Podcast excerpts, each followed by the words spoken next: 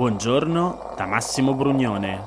Oggi è martedì ventinove novembre, sono passati quarantasette giorni dall'insediamento del Parlamento e queste sono notizie a colazione, quelle di cui hai bisogno per iniziare al meglio la tua giornata.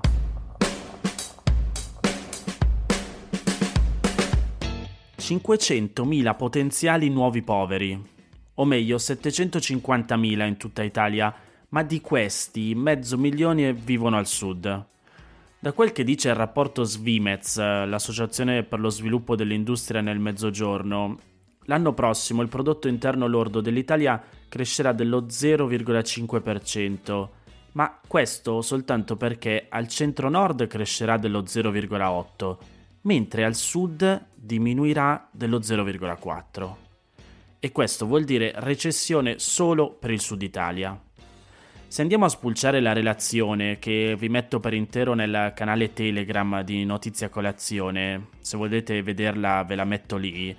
Comunque, dicevo, un altro elemento che emerge dall'indagine riguarda l'ambito della formazione e in particolare l'università.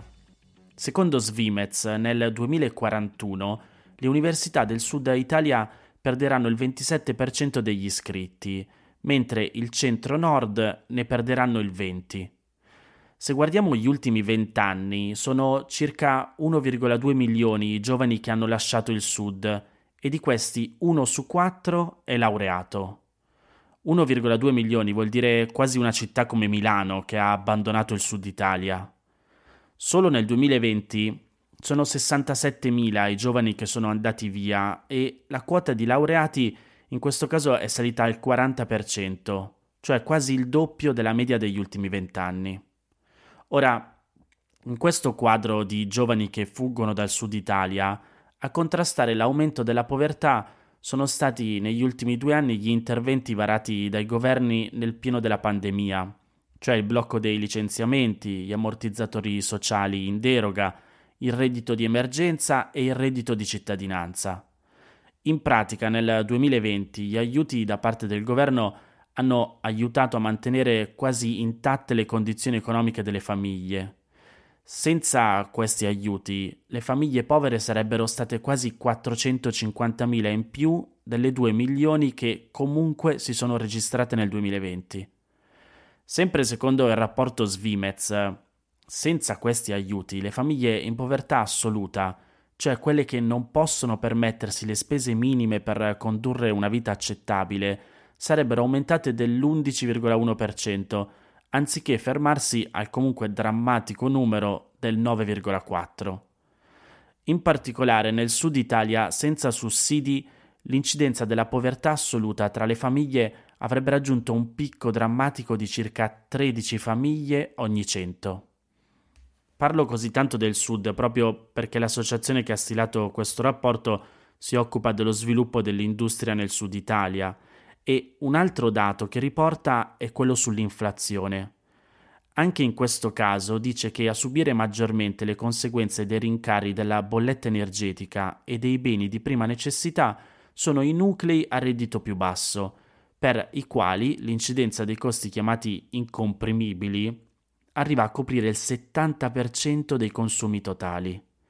E queste famiglie, come già sappiamo, sono maggiormente concentrate nel Sud Italia. Insomma, numeri alla mano, se si vuole davvero ribaltare la situazione, è palese come vada rivisto un piano di investimenti strutturale per il Sud Italia.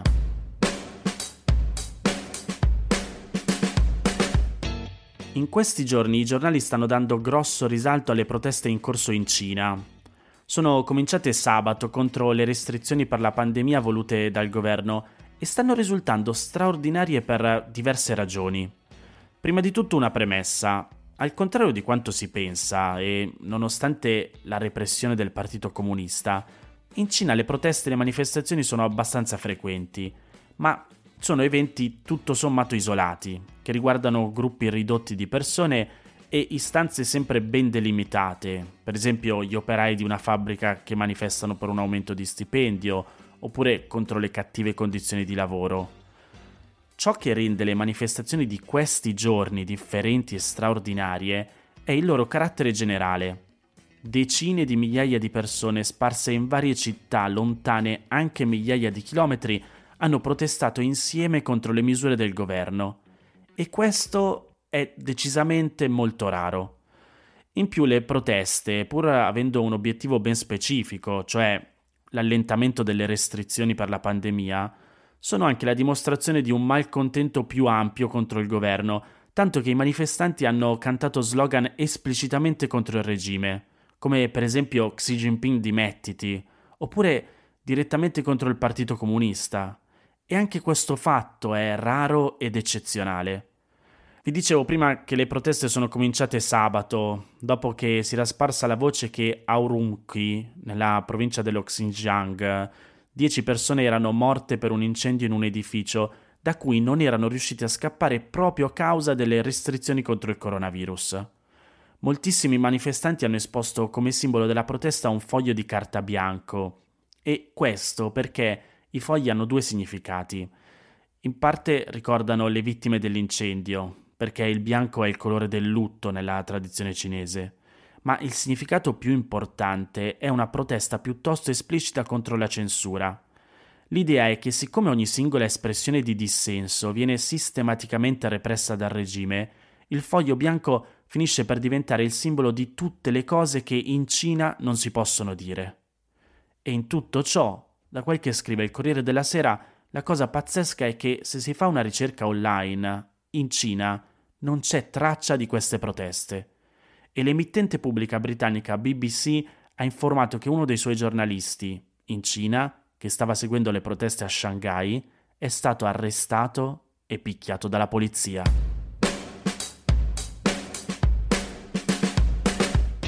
Un paio di settimane fa ero a una cena di lavoro a un evento sul tema agricoltura e mi sono trovato a parlare al tavolo di come il fatto che in Italia paghiamo così poco il caffè al bar indirettamente vada ad incidere su tutta la filiera produttiva che vede sfruttati i lavoratori che il caffè lo raccolgono all'origine e lo lavorano. Un lungo articolo di Politico fa un ragionamento simile sul cioccolato. Si intitola "Chi è che pagherebbe per una tavoletta di cioccolato etico?". Se andiamo a prendere i paesi in cui il consumo di cioccolato pro capite è più alto, sono tutti in Europa. E sono in Europa anche gli impianti di produzione di sei delle sette aziende multinazionali che si dividono il mercato dei prodotti finali a base di cioccolato. Le fave di cacao, cioè la materia prima da cui si ottiene il cioccolato, provengono invece da una serie di paesi in via di sviluppo in Africa occidentale e in America Latina. Ma se prendiamo quelle utilizzate in Europa, provengono principalmente dalla Costa d'Avorio e dal Ghana. C'è da sottolineare che attualmente entrambe le parti, cioè l'Unione Europea da un lato e Costa d'Avorio e Ghana dall'altro, vorrebbero rendere il settore del cioccolato più sostenibile ed equo, riducendo il ricorso al lavoro minorile e alla deforestazione da parte dei coltivatori di cacao. Tuttavia, non è detto che ci riescano, e questo a causa degli interessi delle grosse aziende produttrici di cioccolato. I paesi dei coltivatori di cacao chiedono che la materia prima sia pagata di più per poterla coltivare in condizioni migliori, ma le multinazionali non vorrebbero spendere di più per la loro materia prima. L'articolo di Politica spiega appunto come mai l'Unione Europea potrebbe far fatica a risolvere il problema con gli strumenti a sua disposizione, ovvero con uno dei suoi regolamenti. E il fatto è che nei paesi dell'Africa occidentale la deforestazione e lo sfruttamento del lavoro minorile per raccogliere le fave di cacao vanno di pari passo. Le scarse risorse economiche degli agricoltori li spingono sia a disboscare la foresta per ottenere più terra per coltivare il cacao, sia a impiegare i bambini che vengono pagati meno dei braccianti adulti. Secondo uno studio del duemilaventi finanziato dal Dipartimento del Lavoro degli Stati Uniti, in Costa d'Avorio ci sono settecentonovantamila bambini che lavorano per raccogliere il cacao e settecentosettantamila si trovano in Ghana. Per quanto riguarda la deforestazione, tra il duemila e il duemiladiciannove gli agricoltori impiegati nella produzione di fave di cacao hanno distrutto ventiquattromila chilometri quadrati di foresta. E sia per la Costa d'Avorio che per il Ghana, i due problemi si possono risolvere solo aumentando il prezzo delle fave di cacao. Ma allora torna la domanda iniziale. Chi è disposto a pagare di più una tavoletta di cioccolato etico? Magari ogni tanto ce la potremmo porre questa domanda quando siamo al supermercato davanti allo scaffale.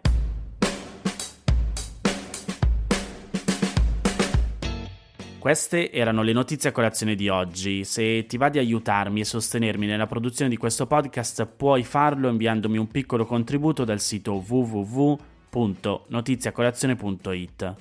Se ti sei perso alcune notizie puoi andare indietro e ascoltare anche quelle dei giorni scorsi e, se lo ritieni utile, puoi condividere questo podcast inviandolo a qualche amico. È disponibile su tutte le piattaforme audio. Ricordati che se vuoi puoi iscriverti al canale Telegram di Notizie a Colazione per riceverle tutte le mattine direttamente sul tuo smartphone, oppure mandami il tuo numero di telefono alla email notizia colazione chiocciola gmail punto com per riceverle via WhatsApp. Ti aspetto domani per iniziare insieme una nuova giornata. Un saluto da Massimo Brugnone.